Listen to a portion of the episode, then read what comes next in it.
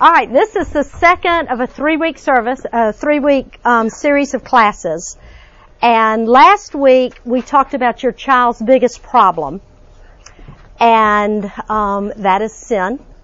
And this week we're talking about your child's greatest hope, and which is Jesus. And it's, you know, when I was putting this together, and it's it's kind of kind of it's kind of unfolding as we're as we're going along. And next week we're talking about how to actually come alongside your child and um, teach them the gospel. And as I was as I was getting ready for this week, I was thinking, you know, last week was the problem, and this week is the hope. And that is so much what the gospel is. It's the bad news and the good news. C.S. Lewis says the gospel begins in dismay and it ends in comfort. Um, Tim Keller has a quote that, uh, that to me is a great explanation of the gospel is that we're worse than we think we are, but far more loved than we ever dared hoped is the way I remember it. This one says far more love than we feel. Um, our sermon today, we're lost and in darkness, but Christ comes to bring us into the light. And to to really uh, you know and think about Jesus' own words repent and believe. You need both the problem and the hope if you really want to grasp the full gospel. You need both sides and when you go through scripture they're threaded together i mean last week we talked about the problem but in the problem in genesis 3 during the fall there's hope threaded in and today we're going to be talking about the hope, but the problem is always there because the reason we have the hope is because we, the reason we need the hope is because of the problem. So last week, um, we talked about our problem. And that's basically that we want to go our own way. We want to be our own boss. Um, we want to find something other than God that's going to make us happy. Some sort of significance that will satisfy our hungry hearts. And like, like Adam, we are all naked, guilty, ashamed, helpless, and lost. And we are more lost than we really realize. It's kind of like we're worse than we really think we are. Um, we are more lost than we really realize. And when you start to fully understand the hope, um, and the solution to our problem, it's proportionate. I mean, the, the more we see the magnitude of the solution, the more that we see the magnitude of our, of what has been done to give us hope, the more we realize the magnitude of our problem. Does that make sense? Okay, so, um, let's look real quickly at the hope that we saw last week, and this was in Genesis 3. First, God came after man. It's, we're not on your sheet yet. God came after man, and he started with a question. When Adam was naked, hiding, covered with fig leaves, God came after Adam and he asked him a question. Does anybody remember what that question was? Where are you? And where are you is both a call of repentance, you know, saying where are you and letting Adam realize the magnitude of his, of his plight. But it's also the first call of grace in scripture. Where are you is God coming after us. Um, it, God is a God who goes after what is lost. He goes after Adam, and He comes after each one of us, and He comes after our children. God is a God who pursues us. Second, He was as He was about to send them out of the garden, God foretold that the seed of a woman would crush the head of the seed of the serpent. That somehow, and this is kind of a whisper of a problem, I mean, a whisper of a promise that what has gone wrong will be made right. There will be some kind of deliverer who will come and crush the head of evil. And then lastly, God covers Adam and Eve, not with fig leaves, but does anybody remember what he covered them with? Animal skins, which really points forward to the whole sacrificial system. An animal has to be killed to cover us. And that points forward to the sacrificial system that we saw with Moses, but more importantly, points forward to the sacrifice of Christ on the cross. Um, so we are going to go through very high level, kind of following these three threads of hope in Scripture. Um, the first, God pursues us. It is always God who initiates. Um, think about it. It is God who goes after Noah. It is God who goes after Abraham. One of my favorite passages is God going after Hagar. Do you remember Hagar? The slave of Sarah, Adam's wife, who gets pregnant and Sarah kicks her out. And she goes out in the desert and God comes after her, this slave girl. And she says, you are a God who sees. So God comes after Hagar. God comes after Jacob. God comes after um, every David. God, you know, David's out tending the sheep, and God comes has a brother go out and get him. So it's God who initiates. Um, I love this passage, and it's the first one on your handout on page one. This is from Exodus 3. And it's when Moses is on the mountain and God has this burning bush to draw Moses to him. And so Moses gets there, and this is what God says to Moses. I have surely seen the affliction of my people, and I have heard their cry. I know their sufferings, and I have come down to deliver them and to bring them up out of that land to a good and broad land, a land flowing with milk and honey. And I love that verse for a number of reasons. One, it tells us that God is a God who sees, just like Hagar said. And He sees our afflictions. He sees the people in bondage in Egypt. He hears their cries. He knows their sufferings. And then He comes down to deliver them. And He's going to raise up Moses to be the, the man on the ground, the deliverer. But it's God who's working through Moses. It's God who leads the people with a pillar of light and a pillar of cloud. So it's, this is a very specific word to Moses and the people in bondage in Egypt. But golly, it's a universal word. Because God sees each one of us. And He knows our afflictions. And what are our afflictions?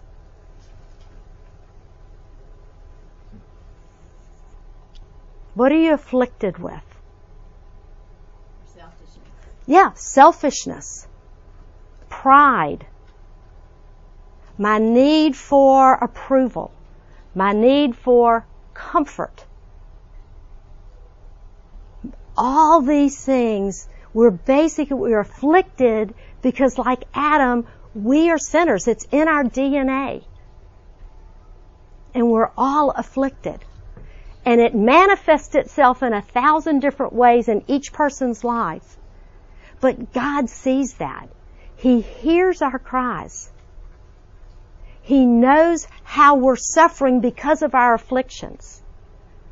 The Exodus passage says, I see their afflictions well, my, uh, this is the ESV. My translation says, I see their afflictions because of their taskmasters.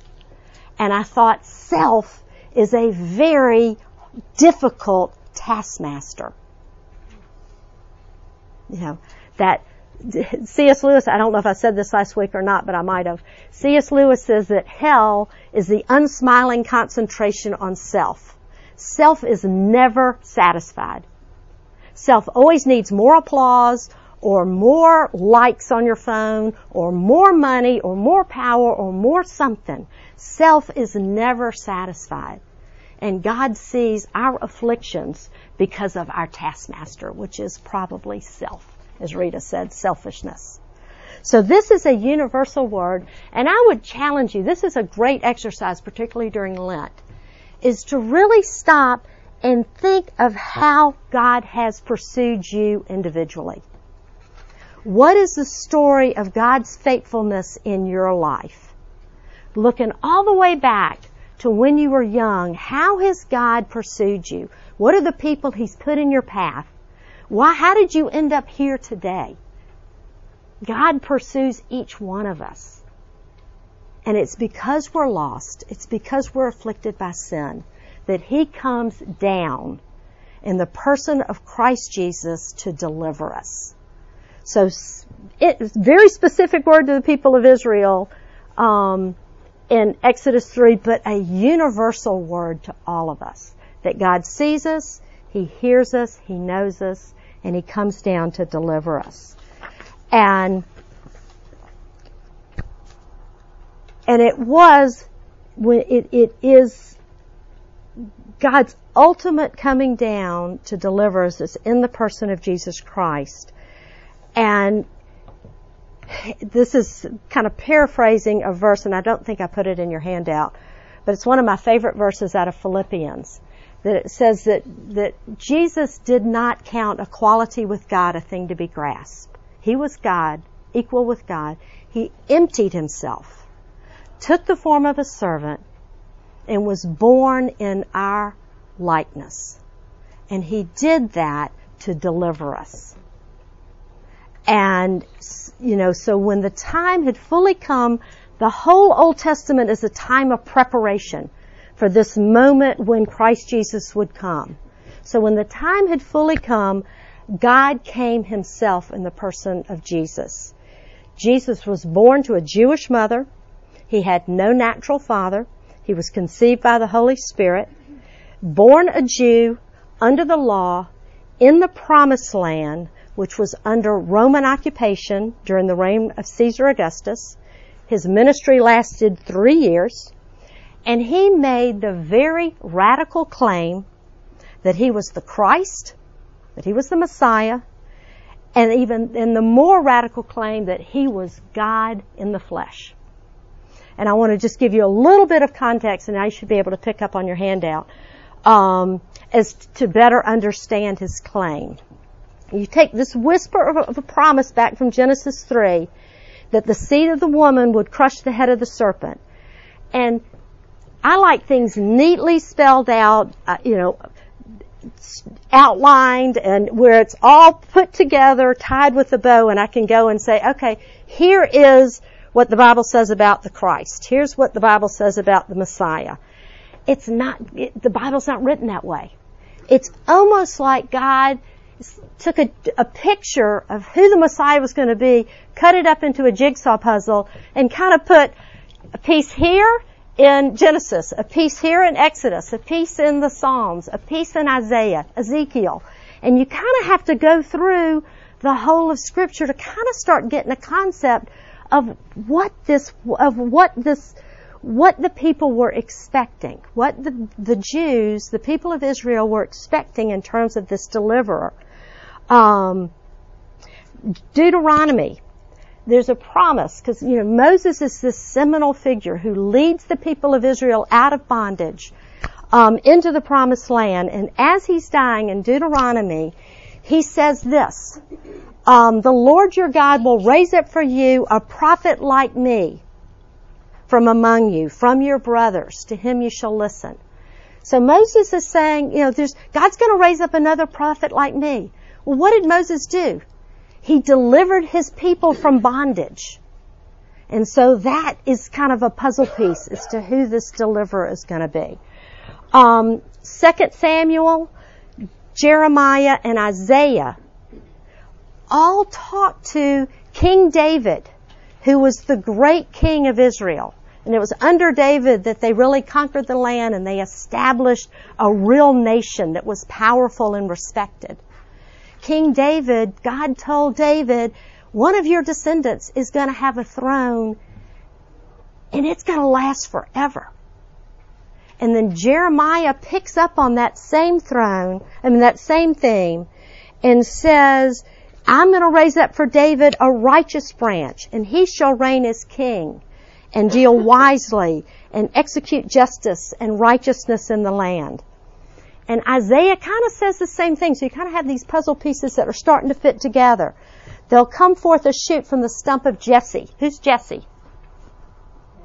David's father. Um, so same thing. Um, I will raise up. Um, no, I'm sorry, I'm on the wrong place. Um, and the Spirit of the Lord shall rest upon him, the Spirit of wisdom and understanding, the Spirit of counsel and might, the Spirit of knowledge and the fear of the Lord. So you kind of have this promise that a better Moses is coming, or a deliverer like Moses. Another king is coming, um, who will be like David, but better than David, because David was flawed.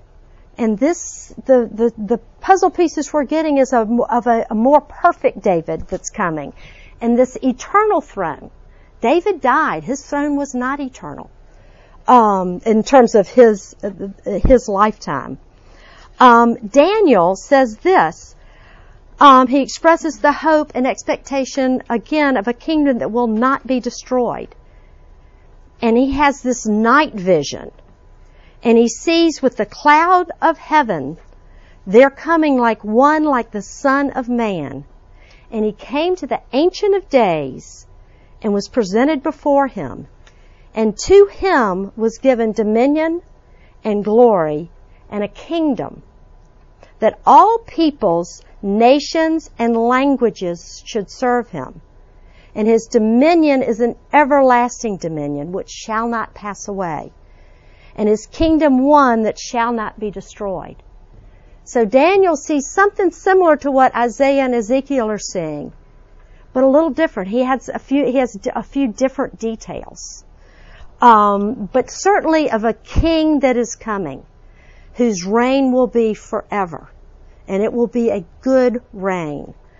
Um, Isaiah also tells us in a couple of places, and this is also in other places in Scripture, that someday the curse is going to be removed. And he says that the wolf will lie down with the lamb.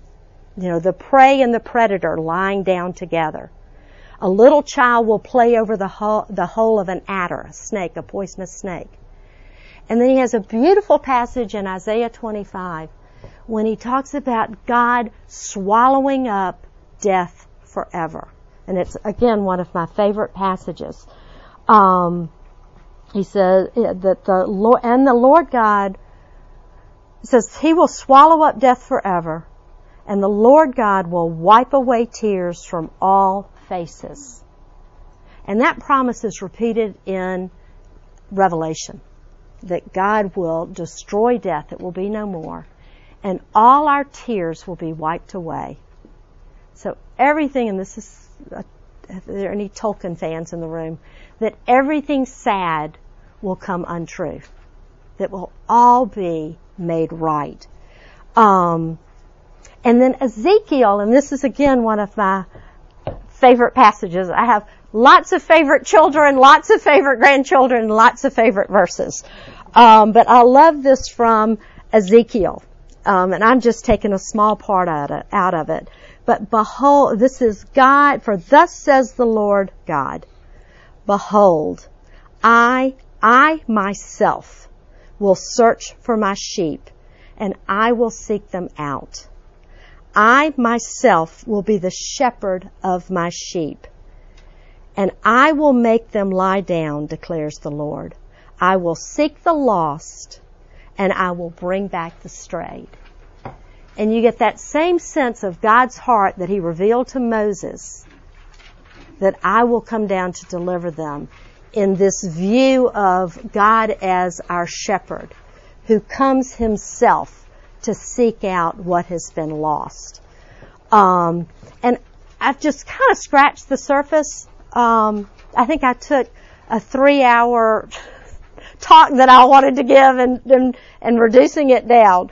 Um, but so this is really skimming the surface. But what the point I want to make is there's a real hopeful anticipation in the Old Testament that behold, the days are coming when this deliverer, this king, this righteous branch, this shepherd, this son of man will come. And this hope crystallizes into what came to be the Messiah or the Christ, and that's our anglicized words. But this hope for this deliverer, this king, kind of crystallized in the thinking of the Jews. Um, and that came to be known as the hope for the Messiah, the hope for the Christ. Um, okay, can I say one question? Sure. Okay, so this is a class about faith and family. If you haven't already had a child ask you this, hope that they will at some point in time uh, in their journey ask you this, maybe in junior high or high school, maybe even as adults they might ask you this. Well, you know, that's really good. The Old Testament's all the angry God and the judging God, and the New Testament is all about grace and Jesus. And I just know have anything to do with that Old Testament. You ever heard that before? Or thought that before? Well, your children are likely going to hear it as well. And what you just heard her say was, no, no, the promise of, of, of Jesus was all through the Old Testament. There's grace in the Old Testament, a lot of grace. As a matter of fact, that's where it begins. So you don't have to remember anything else except for to be able to say, no, the hope for Jesus is all through the Old Testament. Let me go think on that for a little while. Right? Yeah, that's a great point. I mean, even think about the sacrificial system that they would bring a lamb and the, the lamb would be sacrificed in their place. And that was God's grace. It was not something that they had done. Um, so you've got this hope for what was called the Messiah or the Christ. And when Jesus came, he made that claim that he was the Christ and the bolder claim that he was not only the Christ, but he was God. Um, and just a couple of quick examples of them.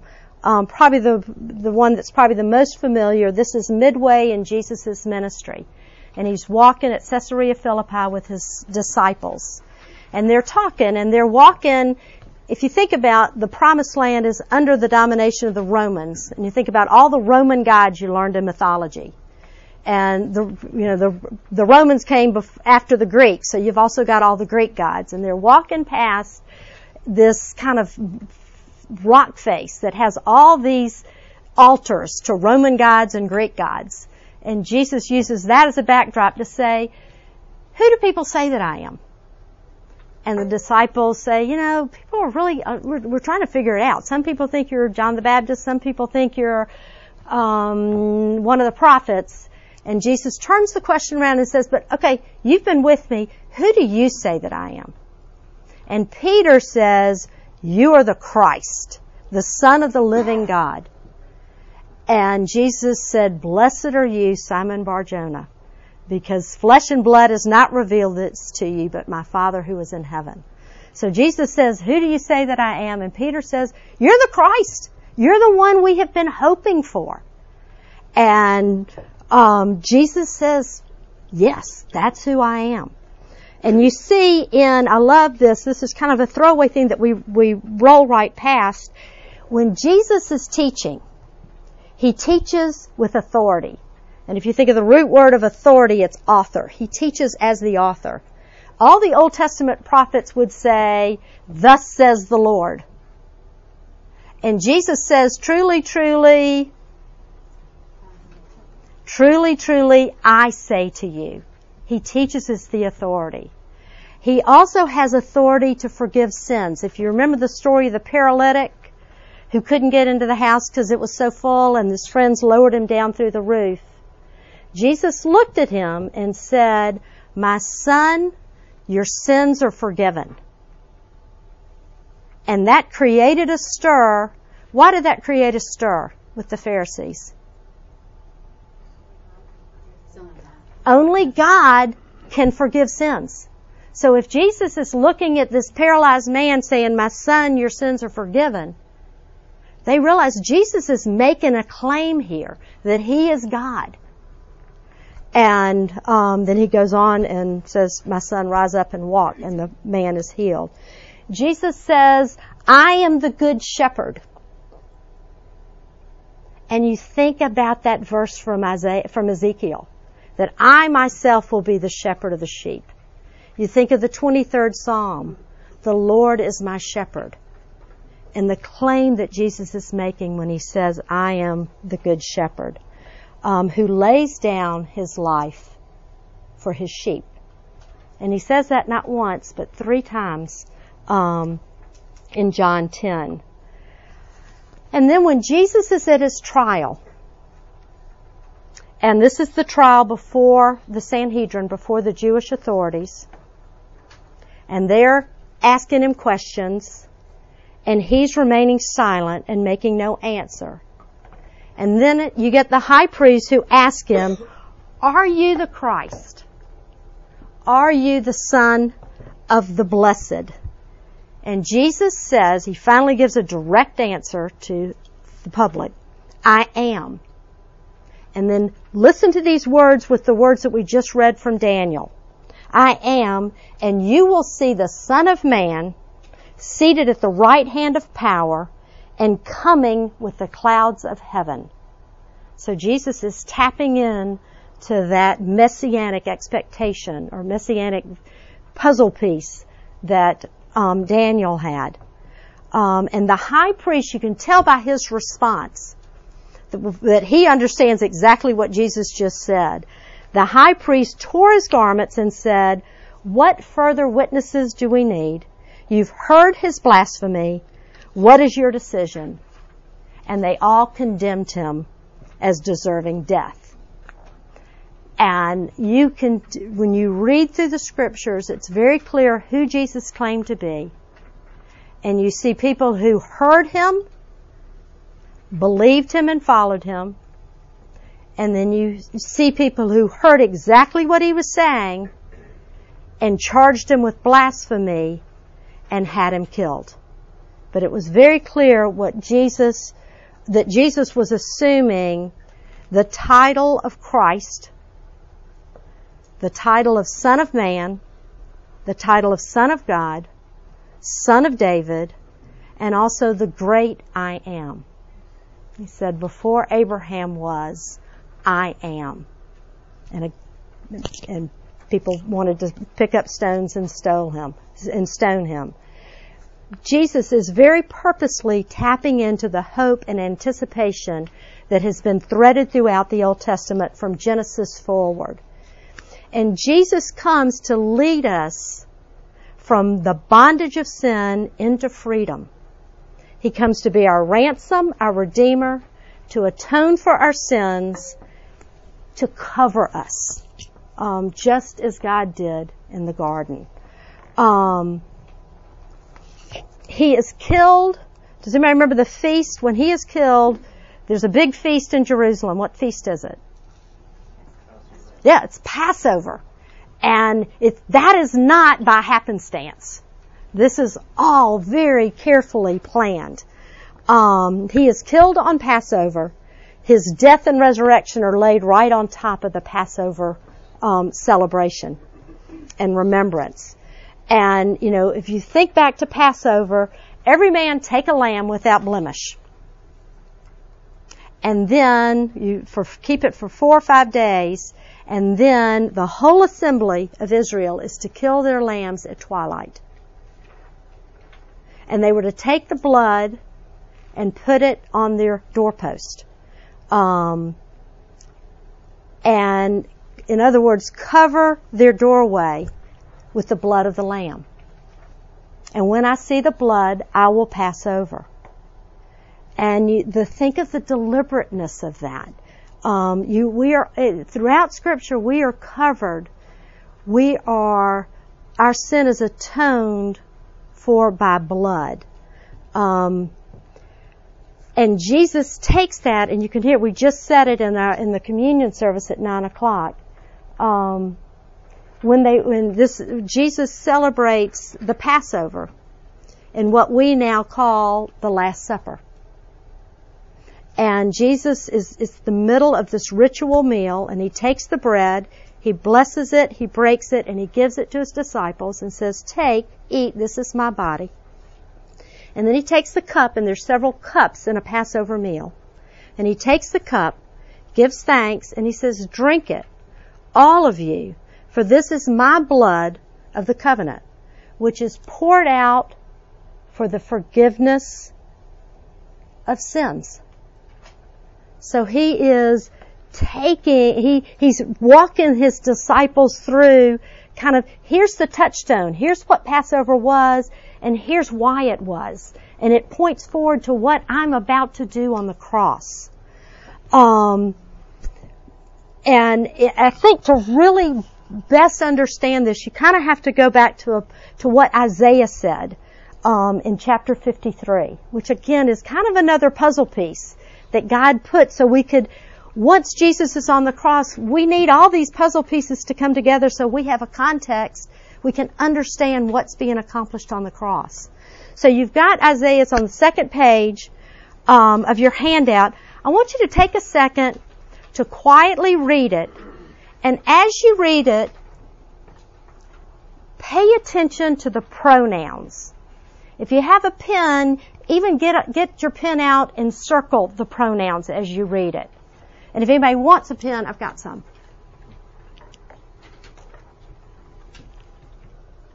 Oh gosh. Read fast. All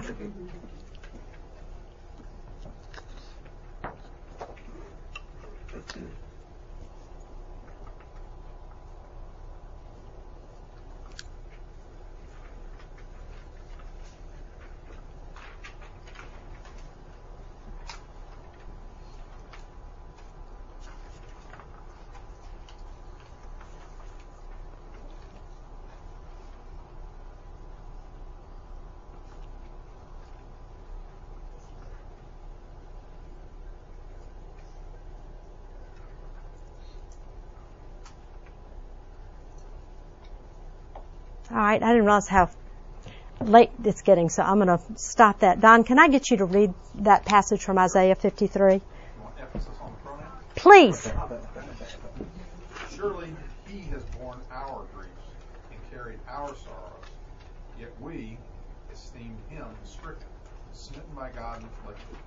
But he was pierced for our transgressions, he was crushed for our iniquities. Upon him chastisement that brought us peace, and with his wounds we are healed. All we, like sheep, have gone astray. We have turned everyone to his own way, and the Lord has laid on him the iniquity of us all.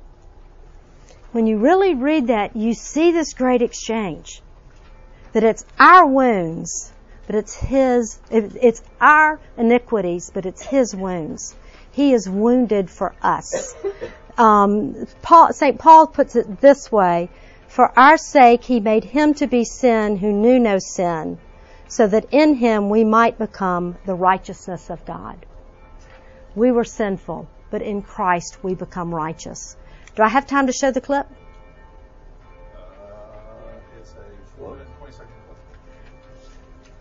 If you need to leave, you can leave. This is a clip from A Tale of Two Cities. While he's getting it turned on, I'll tell you kind of the backdrop.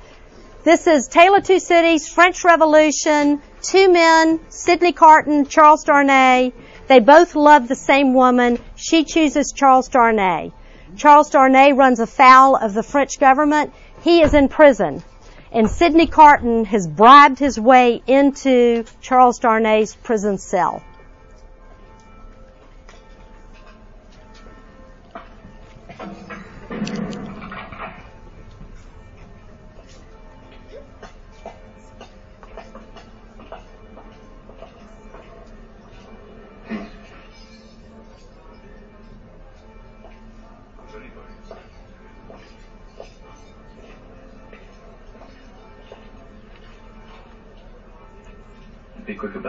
About it. Sidney Carton's in the hat.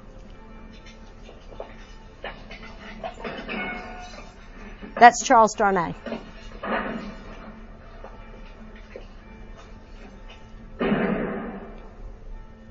Anna, of all the people on this earth, I'm the last one you expected to see. I pray to God, sir, that you are not a prisoner. No, I come here only on a request from your wife.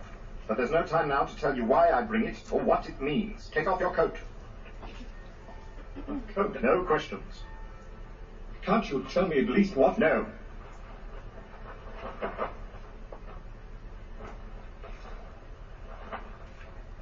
If you have escape in mind, I can tell you that it's hopeless. You will only die with me. I do not ask you to escape. I made no such request. Here, change this waistcoat of yours for mine. Believe me, it's not going to work. The ribbon. It can't be done. Take my coat. Hurry! Don't you know? Every attempt to escape from this prison has failed. I implore you, do not add your death to the bitterness of mine. Do I ask you to walk out that door? If I should ask that, then refuse. Now, sit down. I have something for you to write. Sit. Is your hand steady enough? I was just writing a last note to Lucy. Lucy's their, wa- his wife. Now you will write what I dictate, exactly as I speak. To whom? To no one. Write.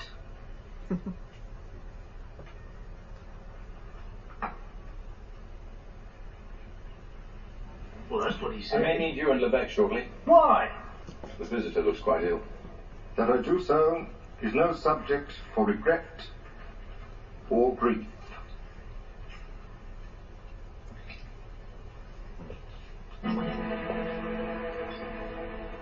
He's not poisoning him, he's just making him pass out.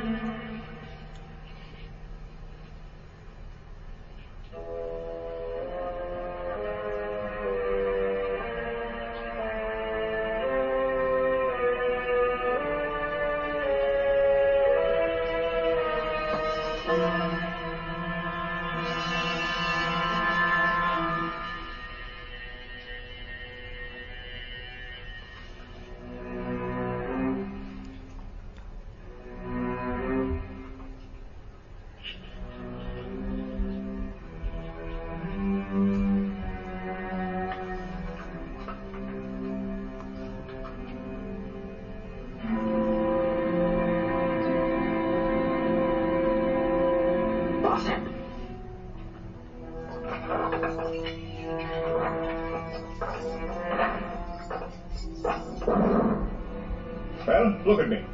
Now, do you think your hazard's so great? Not if you keep your part of the bargain. Take me to the coach. You. I, him, we are the same. I have merely exchanged my life. You must leave by the same gate we entered. Right.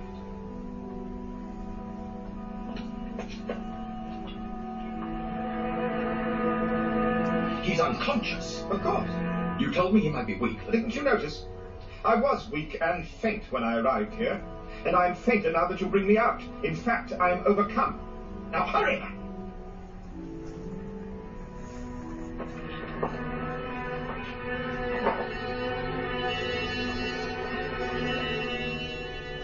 Guards!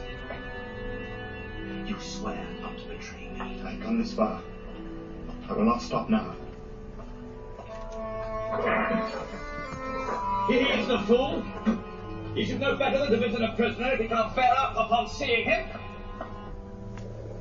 I love that. I love that the whole story, but I love this scene when Sidney Carton, because he loves the woman who loves Charles Darnay, who's the prisoner, goes into the prison cell, says, "Take my coat," changes clothes.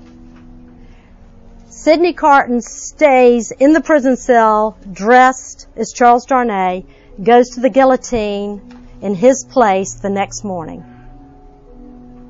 Charles Darnay, dressed as Sidney Carton, goes out in Sidney Carton's clothes with Sidney Carton's identification papers in his pocket and goes out to freedom, back to his wife and children in England.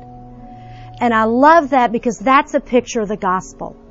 That's exactly what Christ has done for us. We are in bondage because of our sins.